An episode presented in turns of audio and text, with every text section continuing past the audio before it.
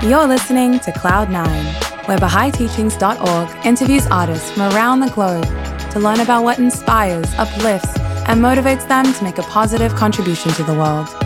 My name is Shadi Toloui Wallace.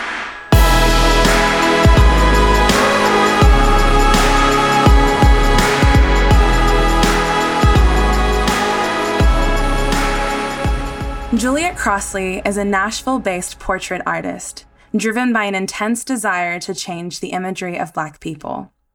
Inspired by the principles and teachings of the Baha'i Faith, Juliet's portraits are rooted in her hope for justice, unity, and the elimination of prejudice. Through the application of marker on paper, Juliet features the outer beauty of her subjects through the integration of diverse tones, bold patterns, and empowering dispositions. Taking it one step further, Juliet also captions each portrait with a divine virtue, such as hopeful, reliable, or loving. In one piece, the virtue Clement is captioned under an image of a young woman playing with her braids. Another portrait of a man holding a child is captioned attentive. By using these virtues as titles for her work, Juliet is identifying her subjects as spiritual beings, endowed with divine virtue, fulfilling their noble destiny. In this episode of Cloud9, we'll be discussing Juliet's creative journey and how race, motherhood, faith, and a profound sense of justice inspire her art. Juliet, thank you so much for joining us on Cloud9. Thank you so much for having me, Shadi. I'm so excited to be here with you today. Thank you. We're so excited to have you. Now, I'd like to start this interview with the following words of Baha'u'llah. He says that arts, crafts, and sciences uplift the world of being and are conducive to its exaltation. Knowledge is as wings to man's life and a ladder for his ascent. Its acquisition is incumbent upon everyone.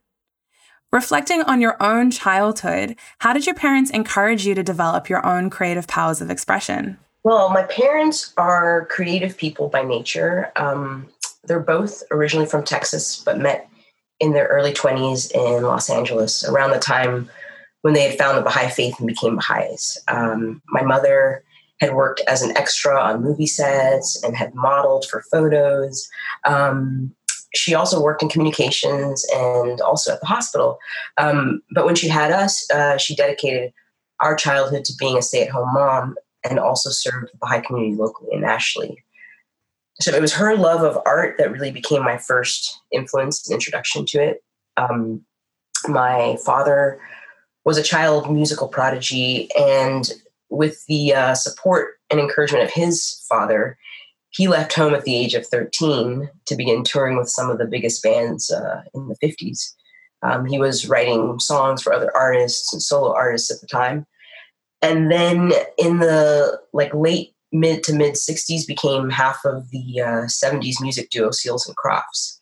So about 10 years after my parents married in, in Los Angeles, they decided to go pioneering to Costa Rica. Uh, we moved there, it was May 1980, and so I was two and my older brothers were four and seven. Could you um, describe what pioneering is for those of our listeners who may not know?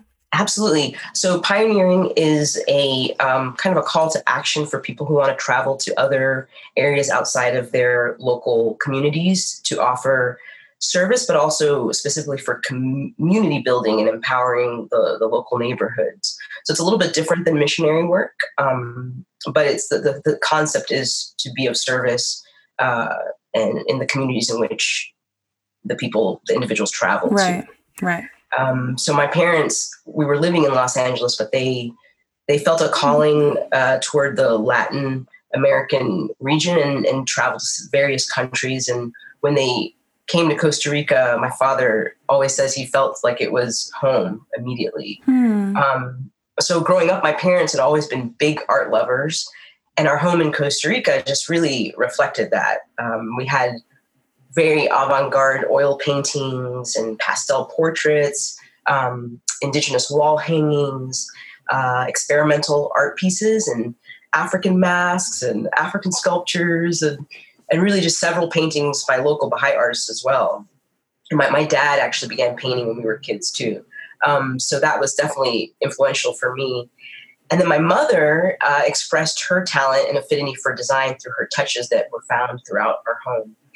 She had such a, a love of flowers and plants and art, and so she arranged these exotic flowers and placed them all throughout the house and then she had beautiful potted plants in the corners of each room. Hmm. Um, and then I remember her as a kid regularly. She was always reupholstering our furniture in these beautiful, unique custom patterns, and then constantly redesigning the interior of our home. So, in addition to that, like vibrant visual environment. Um, there was also just so much music around too. So we had a, a recording studio that was off the main house and there were guitars and mandolins and classical flutes and pan flutes, lap harps, um, and then there was this also this beautiful baby grand piano in there where my father would write and record. So when I was a kid, from the time of like age six, I would spend many hours in the studio alone and plucking away at the piano, and and that's where I taught myself how to play by ear and began writing some of my first songs. Um, so to answer your question, I guess you could say that the that my parents encouraged me to find and develop my powers of expression just like through the example that they were setting for my brothers and I and the environment that they created for us. Um, we were we were surrounded by all all the, t- all the time and in all its forms and we were always part of family consultations and we knew that we had a voice that was valued so about probably, I mean, very early on, um, I would say maybe three or four, I began drawing. And I would spend a lot of time alone as a kid.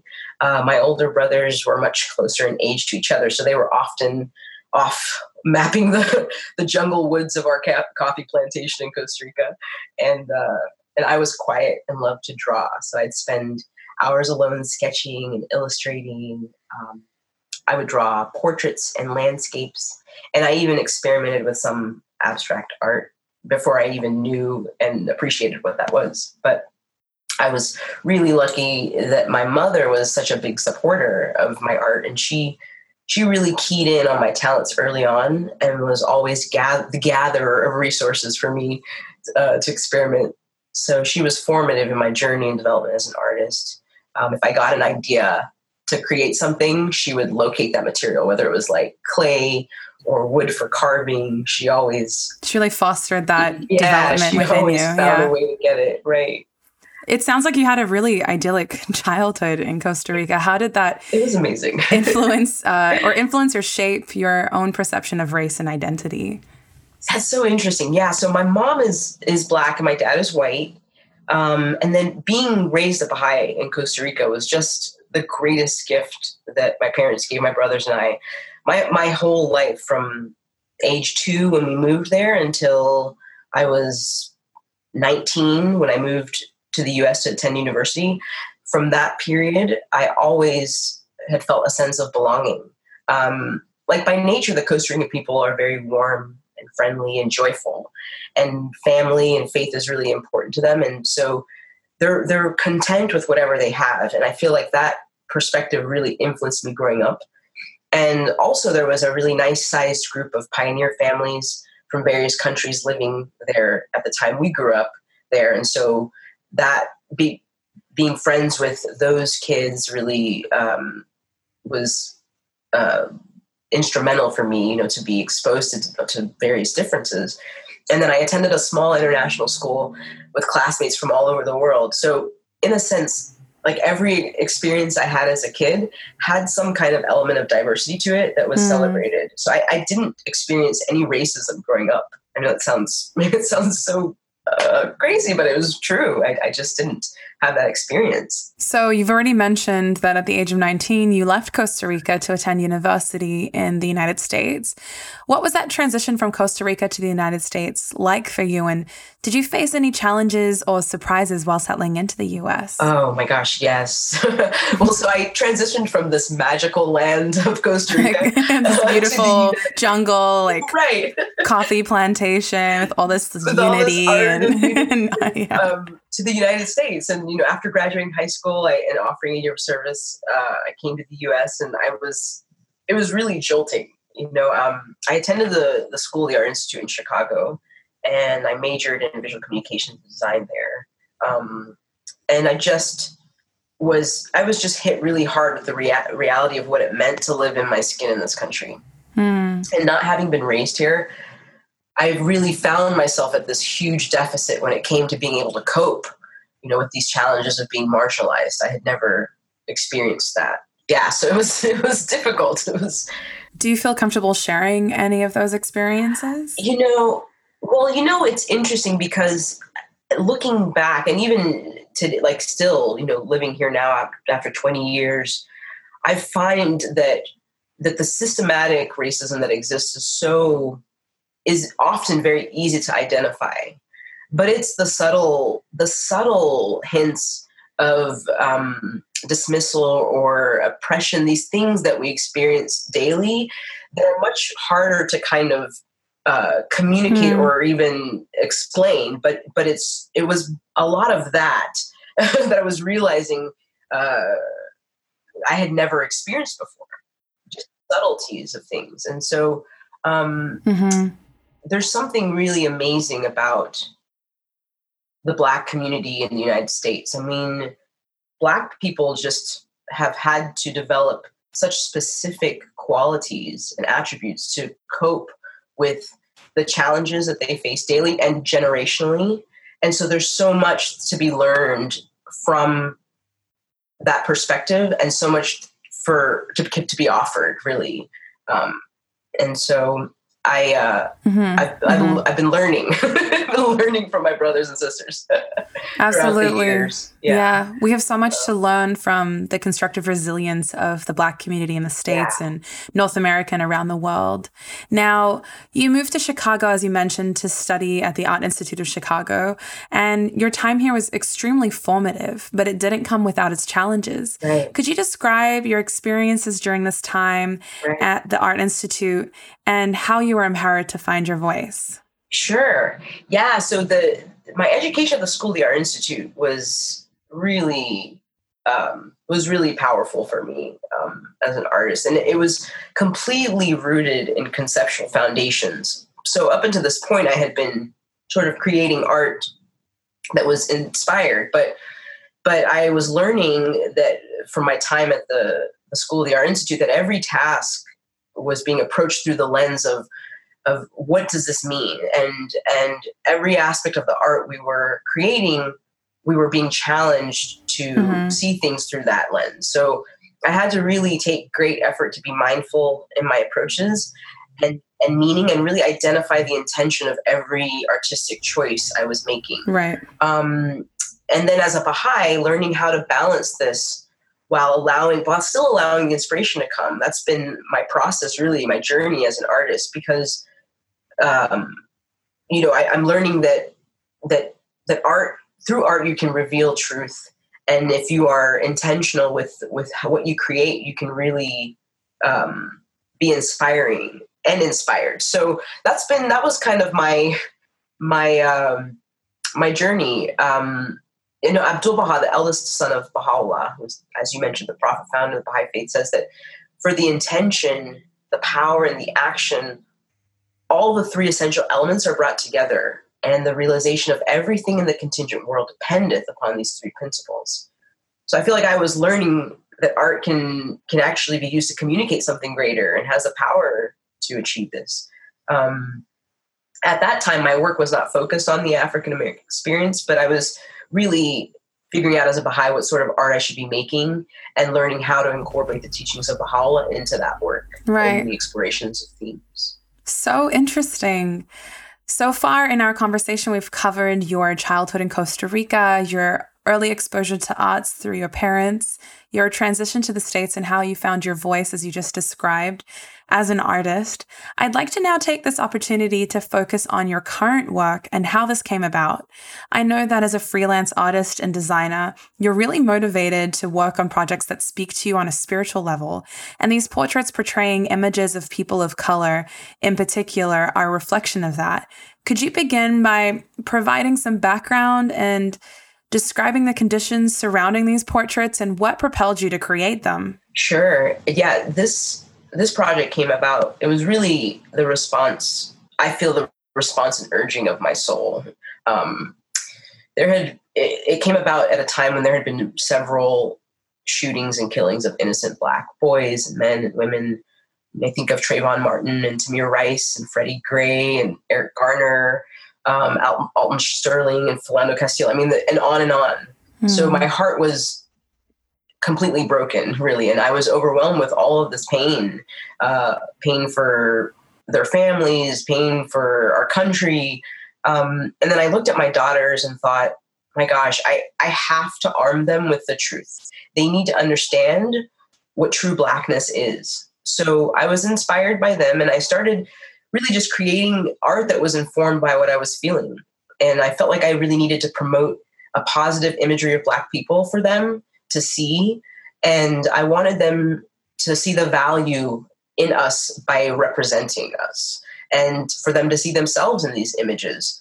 So so initially this art was really a direct re- inspired by them but as a direct response to the misrepresentation of black people that i had seen and experienced firsthand in our society and it was meant to reflect the true nobility of black people right so I tried to do it justice earlier, but could you describe these portraits to our listeners, who your subjects are, and uh, how you chose to portray them?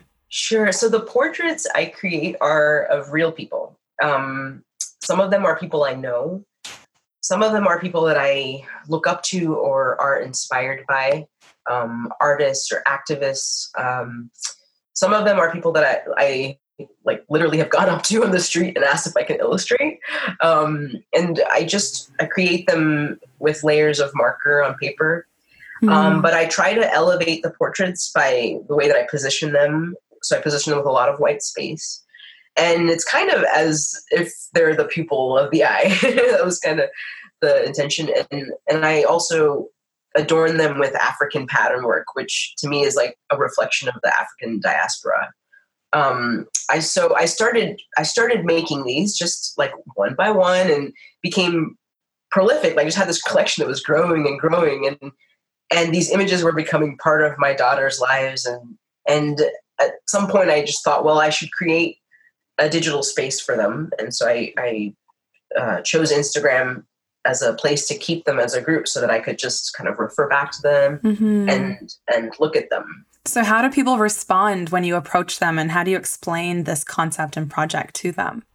Right. So I would, I it happened a handful of times when I, I would go up to someone who I I'm I'm, a, I'm just a mm. observer of people in general, so I tend to watch people a lot. Just um, try not to do it in a, in a sort of creepy way, but I'm so fascinated by right. behavior and people, and and so if I saw somebody that really stood out to me or witnessed something that they did or something that I felt like was being some light coming through them, I would just go to them and say, "So I'm an illustrator and." I'm working on this project um, about the nobility of Black people, and I, I and I would have this conversation with them, and I mean, many times, and well, every time they were willing to have their photograph taken, mm-hmm. which was awesome. So I would photograph them, and then I would refer back to that photograph when sketching them. But I found myself having these really great mm. conversations with people, and then they would follow. That. I would see like you know a week or two later, I'd get see them on my account, and so we really began to I really began to kind of form these relationships, which was just so beautiful. So that's how I approached um, asking strangers, but mostly the people that I that I was drawing were people that I knew that I had had witnessed their kind of these these gems inside of them that they were showing the world and giving to the world and felt like I needed yeah, to yeah. capture that in some small way, you know. Now you've mentioned these these virtues that you you give your subjects. Could you uh, expand more on the story behind these virtues and how do you identify them and yes, what's the what's the story behind them? So the the virtues and the qualities are really rooted in Baha'u'llah's teachings of us being spiritual beings. It's not my original idea. It's all uh, from the Baha'u'llah's teachings. And so every image that I made, I really began to see the spiritual virtues associated with each of them. Many times I would create something and I wouldn't know what the virtue, I wouldn't really um, know it from the beginning, but through the process of creating the the piece, I would it would become clear to me like, oh, this this person is, exhibits this this quality, this mm-hmm. virtue. Right. So I was going to the Baha'i writings and really identifying those that those virtues and being able to like, or at least uh, trying, attempting to uh, to to draw those out from the the images that I was creating. And then sometimes I would have the quality know automatically, like um, uh, for example, my dear friend Maya Mansour, like looking at her, I just knew she was brilliant and light, and I that was what I wanted to capture in her portrait. Um, so uh, it's different, you know. With each one is a little bit the process is a little different, but the the intention is to really highlight that spirituality that is inside of us. It reminds me of uh, that quote by Abdul Baha where he says, There are no whites and blacks before God. God does not look at colors, mm-hmm. he looks at the hearts. Wow, that's so beautiful. Yeah, so yeah, it's, it's, all of these souls are just radiating these these beautiful attributes and qualities of of the creator. Yeah, yeah, absolutely. Yeah. You've also already mentioned, um, you've referred to this quote by Abdul Baha as Black people being like the pupil of the eye. Yes. Um, he says, To the pupil of the eye, which is dark in color, yet the fount of light and the revealer of the contingent world. And for yourself, having not grown up in America, I'd love to learn how this particular quote has changed the way you self identify and also how it influences your work as a figurative artist of contemporary African Americans. Yeah. Oh my gosh, this quote is everything.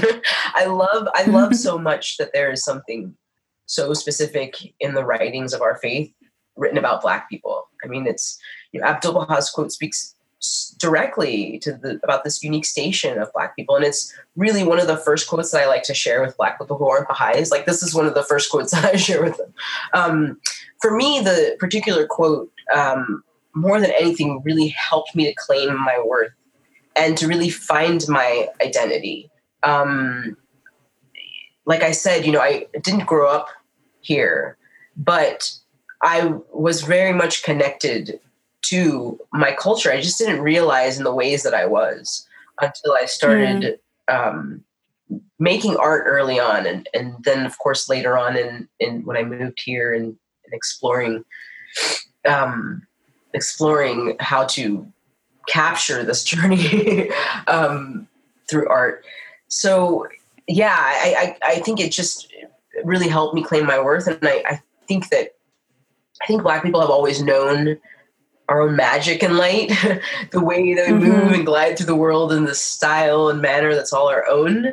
Um, doesn't matter if you, you know, uh, don't grow up wherever you grow up, you know, just there's something yeah. that's very like universal about um, the way that we live in joy, even though there's this daily kind of subtle negations or dismissals. And I just really believe that Black people can reveal truth and often see things that others do not and portals. Mm. I mean, that's what that quote means to me. And so my aim is for the work that I create to really live up to that standard and to assist, even if in some small way, to bring Black people to the station that the Baha'i writings have set, um, which is far elevated than anything that we see in society really. Right. So we've we've spoken a lot about the constructive resilience of people of color in america. Uh, what sort of feedback have you been getting for these portraits and how have people been responding oh gosh, to them just blows my mind. Um, but i think when you're living in your truth it's just like the doors open you know that's kind of uh, right. uh, so I was creating this digital digital space on Instagram for my work, that where it would I guess I suppose it would temporarily live there and I could just sort of refer back to it. Um, and then more people started following the account and I started getting contacted through DM with feedback. Um, and people were sharing with me. Can you describe what DM is? Sure. Oh, sorry. direct messenger. yeah, direct messenger. Sorry. Um, right, right. Um, people were sharing with me how these images were uh, resonating with them, and that was just, I mean, just the best and con- compliment as an artist and so confirming for me to keep going. Mm. Um, and then I found that people who hadn't heard about the Baha'i were reaching out to me and learning about it, um, or as a through the illustrations or by you know by asking where do these virtues come from or how do you identify these qualities as you had asked and so it became mm-hmm. an opportunity for me to really share baha'u'llah's message so it really became um, a teaching tool for you yeah so um, it's been it's been such a i'm still like i can't really believe it you know i'm like wow this is it's been really yeah. really um, humbling for me to to to get feedback from people and, and to know that i'm sure. and i'm sure it's also very encouraging. You want to keep going. It is. It's it's it is very encouraging. Yeah well, Juliet, speaking from my own experience and reflecting back to the first time when I came across your work as an Australian who moved to North America about eight years ago, I really had to take on this humble posture of learning when it came to understanding the reality and the narrative of the African American experience. And when I came across your work, I was so humbled and moved by the way that you portrayed uh, our brothers and sisters with such dignity and optimism. And I found this to be such a true reflection of the teaching of Baha'u'llah, of the oneness of mankind and the nature of the soul. And so I was really excited to interview you, and I was so grateful when you accepted this interview and, and for your time today. And I really want to encourage you to continue to create these these beautiful portraits. Thank you. That's that's thank you so much. That's so um, so encouraging and so kind. I mean, I know I feel like I had set, kind of set out to to do this um, for my kids, and and it just grew from there um, you know, my girls are like budding artists in their own right. they're they're very creative and already use their own art to kind of work through their emotions and express themselves, and that's just such mm. a gift for mm. me to witness. Um, but when I started the project a couple years ago now, um, I remember they would sit and and like often they would sit with me and, and watch me, and then they would want to draw too. So we began creating our portraits together. They drew, they would draw their own people, and and um, mm. And now we always sit and work together as peers, which I love. And I don't try to teach them or anything. I mean, I don't. I can't teach them anything about this. They're teaching me more, even um, through the, about their art. And um, and so I share with them my work. They share with me theirs, and I get to listen to their stories as they create. And it's so cool to be engaged in this process of creating together.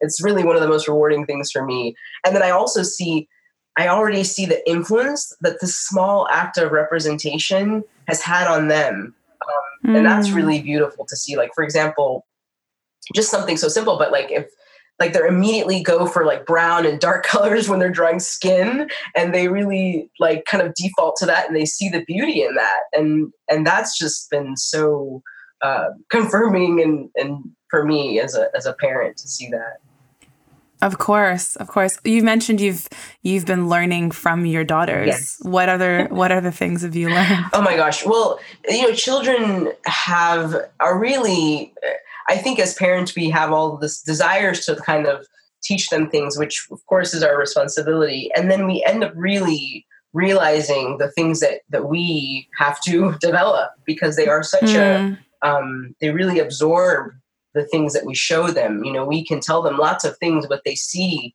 through our actions and our example. Um, uh, like I did with my parents, you know, the, the environment that they created, it really informed how I saw the world. And so, um, so yeah, I mean, they teach me a lot about myself, and then they show mm-hmm. to me. Um, I get to see the beauty uh, as they see it, you know, through their eyes by the things that they create, um, the the things that they say, the things that they do, and so it's it's such a it's such an incredible um, ride, an incredible journey for me as a as a parent, as a as a just a, a spiritual being to be able to you know they help me grow in so many ways. Mm, you're like an educator and a student at the same time. yeah, they they're my teachers for sure. Now, Juliet, we've sadly come to the end of another episode of Cloud Nine, and I know this project would not exist without your two little girls. So, before we close, could you share perhaps what hopes and dreams you have for them? Sure. Oh my gosh. You know, my hopes and dreams for my girls is that they're, they have a profound love for Baha'u'llah already and appreciation for this beautiful faith. And so, my hope is that that, that will grow and grow and be transmitted into teaching and service. You know, I really and, yeah. I, and I really want them to know their inherent worth and truth, and to continue to see the beauty around them as they do, and and then reflect that back into the world in their own ways. Um, and so I, I, hope I'm always creating an environment that fosters that. Um, and then there's this quote by by J. Warren Welch that I've always loved. Um, he says, um, "Your children are not a masterpiece that you create; they are their own masterpiece, creating themselves. And you have been given the privilege of watching them be the artist." mm. So while I I birthed these magical beings, they they are universes unto themselves, and I'm just really blessed to travel with them on their soul's journey. Mm.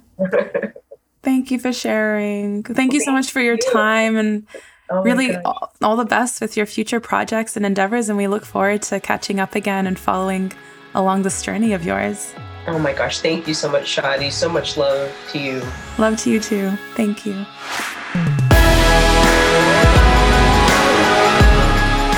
Thanks so much for listening to Cloud9. I hope you enjoyed this episode. Feel free to check out BahaiTeachings.org, where you can find more Baha'i inspired podcasts, videos, and articles.